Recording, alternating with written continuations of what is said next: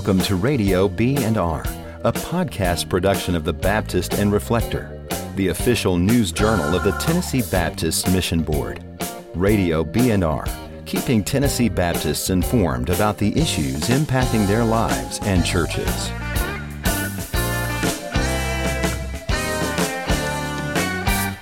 Hi, and welcome into this edition of Radio B&R. I'm your host, Chris Turner, and today I'm speaking with Bert Spann, the pastor at First Baptist Hohenwald, Tennessee. Bert, thanks for the opportunity to talk with you. Thank you very much. It's a pleasure to be here. Well, your church has been quite busy this year and had quite an interesting year. Just talk a little bit about uh, what you've seen God doing uh, in and through your congregation. All right. It kind of started at the very end of last year where there was an influx of, of what Jesus would call the harvest. Um, our church has been working uh, with clients from Buffalo Valley Rehabilitation Center. It's a it's it's a rehab center for addicts, and ever since I've been here, uh, the past five years, uh, we've had clients come and be a part of the Sunday services and and so it's been an exciting uh, part of having them here, but we've not really seen a whole lot of evangelistic fruit until the end of last year. Uh, we had a, a, a gentleman give his life to Christ, and whenever he did, everything just busted loose. Uh, this gentleman's name is Brian, and and when Brian came to know Christ, uh, the lights went on with him, but it was as though the Lord turned the lights on down at Buffalo Valley. Everybody he came in contact with, he wanted them to hear about Jesus and what they what he could do in their life. And so that kind of started uh, the ball rolling in the gospel actually just penetrating the darkness down there. And and so uh, since the end of last year, I would say uh, th- there has there has hardly been a week where we've not been baptizing folks because because the harvest is coming in. Yeah, it's been interesting to be here this afternoon and to be shooting some video for the video that uh, we plan to show at the summit in November of 2018 and just what God's been doing uh, through just that ministry and I think as much as as the harvest that you all have seen reaped from from that, it's what you all have sown that I think is really a critical part of it. You guys have obviously invested a lot of effort in in just sharing the gospel. Uh, obviously, uh, that's the thing where the harvest comes from. Is you guys are sowing gospel seeds. Just talk a little bit about this the the way that that whole thing has caught fire in uh, in your church. Okay, if I may, I need to go back a little bit further than five years. Whenever I was in the interview process with this church, being First Baptist Church county seat, okay, Hohenwald's the county seat for Lewis County. Being the county seat, First Baptist Church, there has been a culture here where people dress up nice. They get in their their sunday best and they come to church. And and i'm not saying that that's necessarily a bad thing but there was a culture here where those who don't have their best felt like they couldn't come here. Mm. and whenever i was in the interview process one of the things that the committee said was listen, we don't need you to come in and always wear a, a, shiny suit. That's not who Hohenwald is. We have a very poor economic base here. There's no industry, so to speak, to draw folks in. And so what you hear have here is a blue collar base.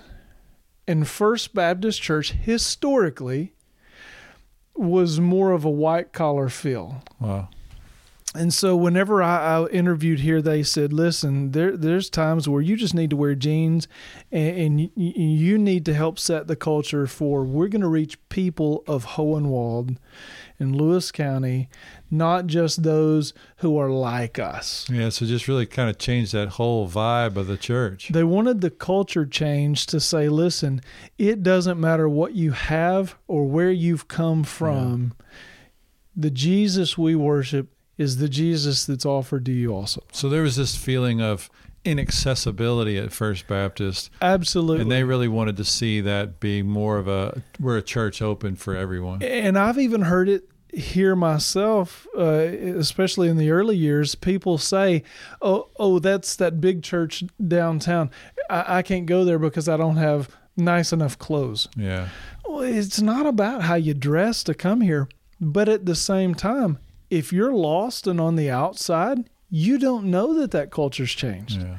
And so it takes a real heart change here, not just clothes change, but a heart change to say we're ready to go out there and reach folks where we're at. Yeah, and you know it's interesting in course of shooting this video, uh, talking with um, Tommy Hart, who's one of your uh, laymen who's really heavily involved in evangelism and then just hearing him talk about some of the other men that are involved now. But that really started uh, with really discovering that some of these guys had been believers for decades and had never shared their faith or seen anybody come to Christ. Just talk about a little bit about the the culture change that's taken place in in those guys specifically, but it sounds like across the church there seems to be this this momentum about just evangelism and and laymen catching a vision for sharing the gospel, which we're actually all called to do. Well, I, will just be honest. My heart's passion is to build disciples. That was Matthew 28. Jesus' commission was to build disciples, turn people into what Jesus turned his men into. You can do evangelism and never disciple mm-hmm. somebody. Mm, yeah. But you cannot disciple somebody and miss evangelism. That's good. And so evangelism is part of what it means to be a Christ follower. And so it's not an either or where you're stuck in the classroom teaching or you're trying to force curriculum down somebody's throat. It's a matter of taking these guys in the church and saying, come with me let me show you how this is done mm-hmm. so that's really been the culture here at our church is come with me and let me show you how it's done you mentioned tommy uh, he was our youth minister when i first came here mm. it was nothing for tommy to be seen with with groups of of kids or or some kids and going to, to a parent of one of the kids and, and sharing Christ with them. Yeah. And so that culture has been here of come with me and let me show you what it looks like to share faith.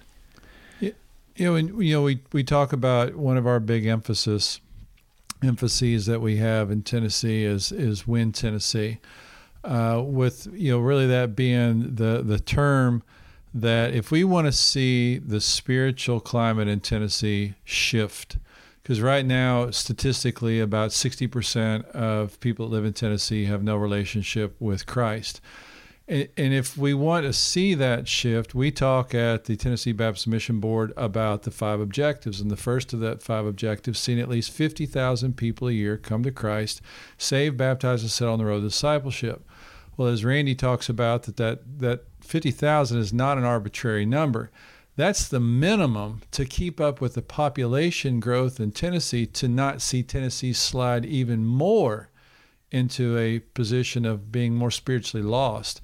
And so um, it's obvious that the pastors in our state are not going to keep pace with the population growth if if evangelism falls directly on them. Mm-hmm. And you're talking about you know the importance of uh, that being a disciple. You can't you can't not be an evangelist. What are what are some things that you know we really need to look at across our state, just from a pastoral perspective or a church perspective, to, to see a shift where people are, are catching that that aspect of their discipleship? If I may illustrate, uh, this past summer, I planted a garden. Um, it, we live in a neighborhood, so it was a tiny garden. We had uh, tomatoes and, and squash and cucumbers. I got lots of tomatoes. I got no squash and cucumbers because in the particular bed that I was growing the squash and so forth, I didn't tend it. Mm. I, I, didn't take care of the bugs. With the tomatoes, I would cut the suckers off. I'd with the squash, I just let it go. Yeah.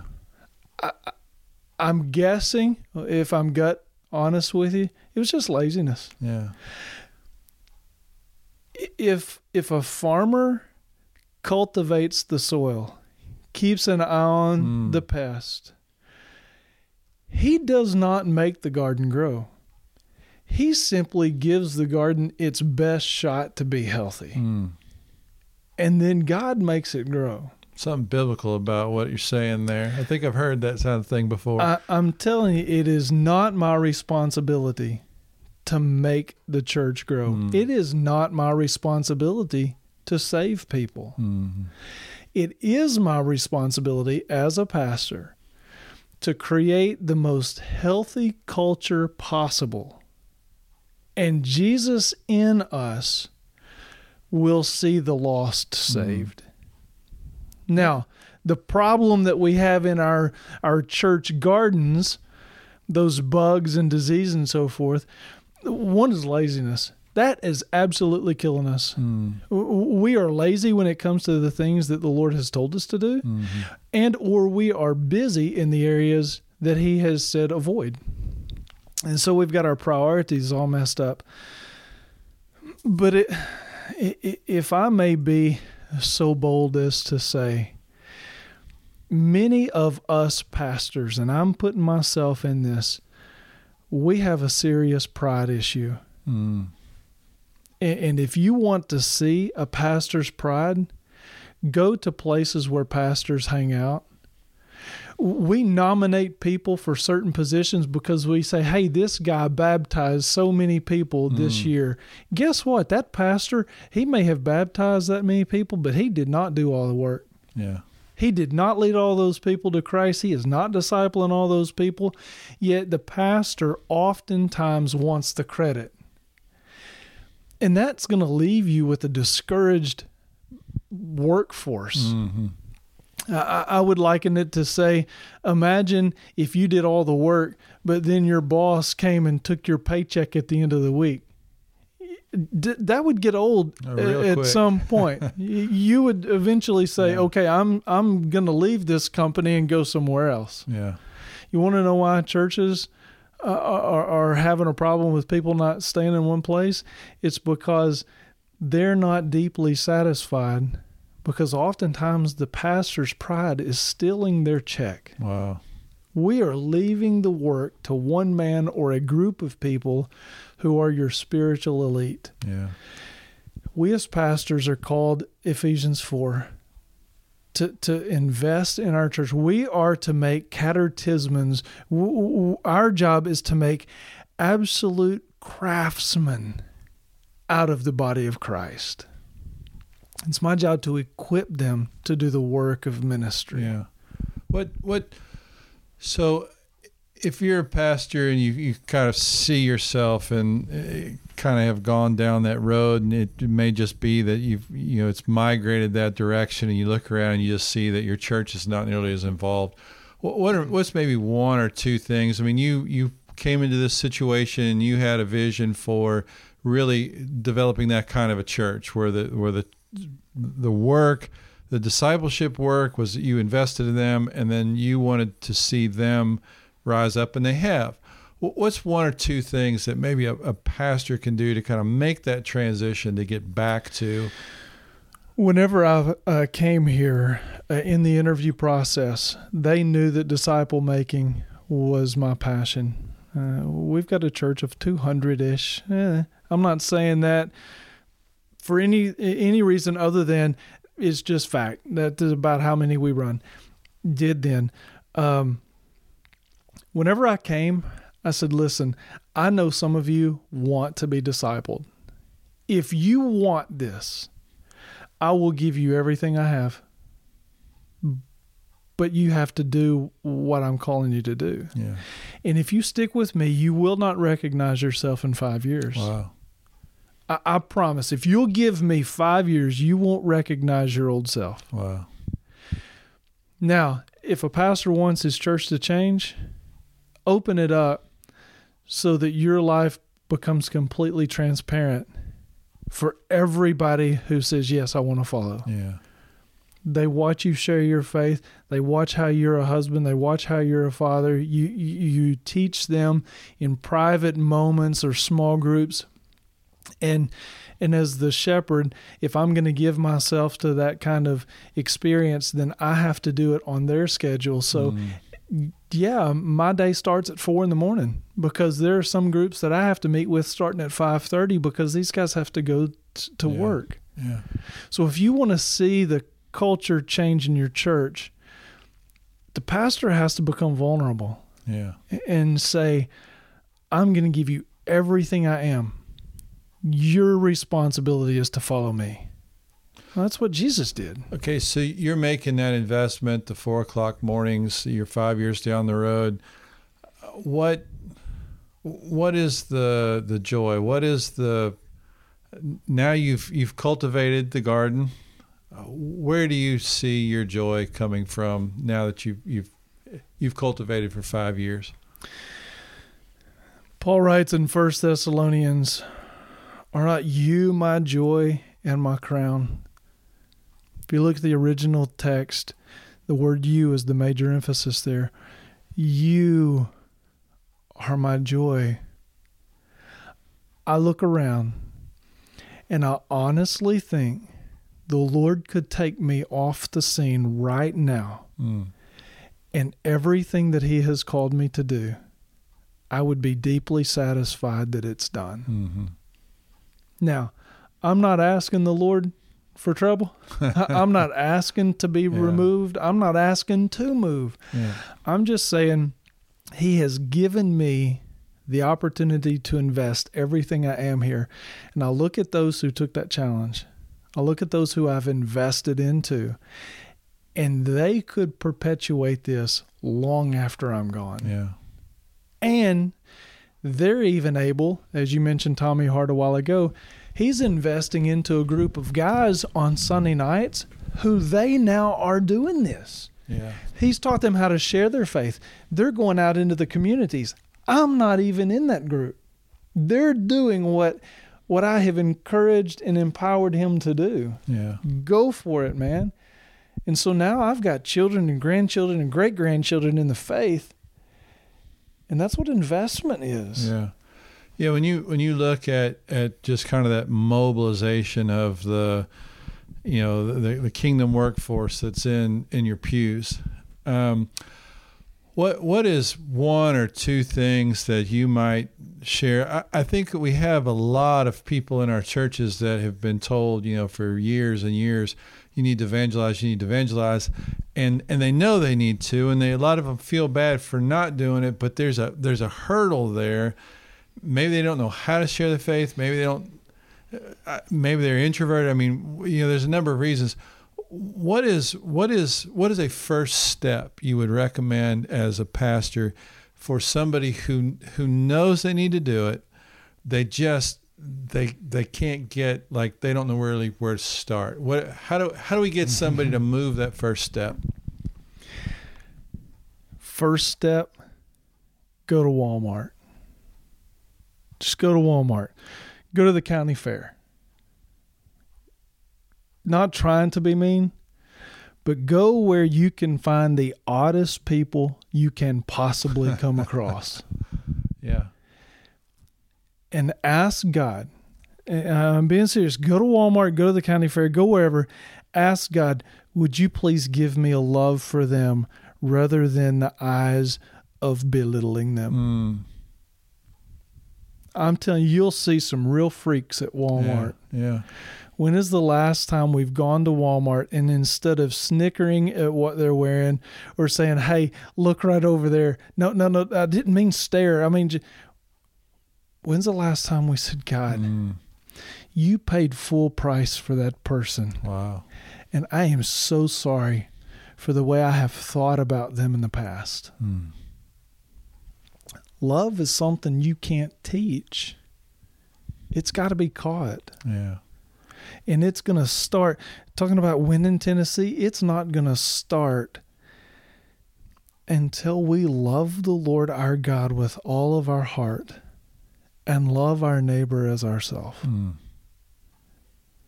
It, it just won't happen. I don't care how slick our evangelistic approach is. People can tell if you don't love them. Yeah. When is the last time you love somebody, no matter what they look like, no matter how bad they stink, no matter how filthy their sins are? I don't mean were, I mean are. And say, I'm going to do everything I can to give them Jesus. Yeah, I mean, and I think that's one of the things that we were talking about, you know, before we started doing some video interviewing was just that really this church in particular catching that vision of loving God and loving people. And it really does come down to, you know, what you said. And, you know, when Jesus was asked, uh, so what's the greatest commandment? You know, he talked about loving God and loving people, love your neighbor as yourself. And the, the two really are opposite sides of the same coin. You can't love God if you don't love people. And if you don't love God, it's hard to love people. And so to to get those two things in that right order, it really sounds like that is is a, a, really a transition that we need to really make as as Tennessee Baptists. Tennessee has some real weirdos. I, I'm I'm just I'm just being honest. I grew up in Arkansas. I've lived in Michigan. I've lived in Tennessee. Arkansas, Michigan, Tennessee, we all have weirdos. Yeah. We all have those odd ones. And then I look at me and most times I judge others by me, but but I'm not the standard. Mm. Jesus is and his holiness is. And if that's the case, it doesn't matter that I grew up in a Christian home and that that I didn't come from the background of these addicts. I'm just as filthy. Mm-hmm. And, and, as I've told a lot of these guys that we work with from Buffalo Valley, and I, I also go to the jail on Fridays, I say, guys, the only difference between me and you is you got caught. I didn't. Yeah. I mean, there's things that I have done that that if the police had been at the right place at the right time, I, I would have been on the other side of that jail cell. Or if you looked at my heart and you read Matthew 5 and 6, mm. I'm just as guilty. Or what if there was a new law that said gluttony is a five year felony, mm. 10 year felony? What if bitterness would get you a 15 year sentence. Wow. Man, I'm telling you, the reason, the only difference between me and you is they've got laws against what you're yeah. guilty of, what your addiction is. yeah. They just hadn't slapped those laws on me yet. We're all in the same boat, man. We are all messed up. Yeah. And until you, until you see people as co-equals in this fouled up world and and and, and not oh look how bad they are compared to me um, we're not going to see tennessee won man except for the grace of god mm. We would be right where they are at. Yeah and i think you know as you as you talk about that i i, do think sometimes the longer we uh, uh, continue on in our Christian life, we become a little bit detached from remembering what it was like to be spiritually desperate and uh, asking the Lord to to help us remember uh, what it was like to be in that person's situation and remember it wasn't us that saved ourselves, but it was God who saved us, and and a, we might have been the cleanest sinner out there, but we're still a sinner. And and everybody is in need of the same salvation, regardless of where you are. And you know, you guys are doing a great work here with with uh, these guys that are experiencing uh, addiction. But I think you know you've hit on it, and a couple of other guys that we interviewed have hit on it as well. In that, um, uh, you know, without without there being some spiritual intervention, everybody's experiencing that same uh, lack of hope. I mean, and, and just talking with Brian, one of the guys that you know uh, came out of you know heroin addiction, um, just the the the joy and the lightness and the light that is in him as a result of having encountered Christ. Uh, it's it's contagious, and so you know I just look at, at that and think, man, you guys are getting to see that every week, and I really do hope the same thing for churches across our state that they'll get to experience the, those baptismal waters being stirred as a symbol of just the regeneration of life. Um, as we kind of wrap this up, uh, you know, as as you kind of look out there and just kind of see, um, you know, Hohenwald, what is your vision for this community? My vision for this community is is what I've prayed ever since I I started ministry. My prayer when I first started ministry was, Lord, I want whatever church you send me to to be the place where you train special forces believers. Mm. I want you to bring people here so that they are thoroughly equipped to send them out there to the tough places. So my my vision for this community is this becomes a place where God sends people much like Brian in his lostness sees him come to know Jesus Christ as his Lord and Savior gets equipped and will continue to be sent out. I don't mm. know if that's long term or short term, yeah. but I want the Lord to say, where could I send people so that they're thoroughly equipped for wherever I'm going to drop them off? Oh, yeah, Hohenwald is where they need to go. Mm. So this becomes the recruiting grounds, the training grounds for World Impact. That's awesome. And just looking down the hall, I mean, you guys are obviously doing mission work around the world. So it's not that you're just focused here. You guys really do have a global focus. And it sounds like some, from talking to some of your guys, that they really have caught a vision for a global impact. And, you know, the Lord doesn't really need uh, a, a whole lot of anybody's resources to accomplish his work. What he needs is willing hearts. So uh, you guys are obviously uh, in that. Well, man, I really appreciate just some time uh, to be here today and to be able to, you know, work on the other project that we're working on, but to talk to you. Uh, thanks for being with us today. Thank you very much. It's been my pleasure. Thank you for listening to Radio B&R, a podcast production of the Baptist and Reflector, the official news journal of the Tennessee Baptist Mission Board. This and other episodes can be downloaded at baptistandreflector.org forward slash radio BR. The ministries of the Tennessee Baptist Mission Board are supported through the cooperative program and gifts received through the Golden Offering for Tennessee Missions. For more information, visit tnbaptist.org.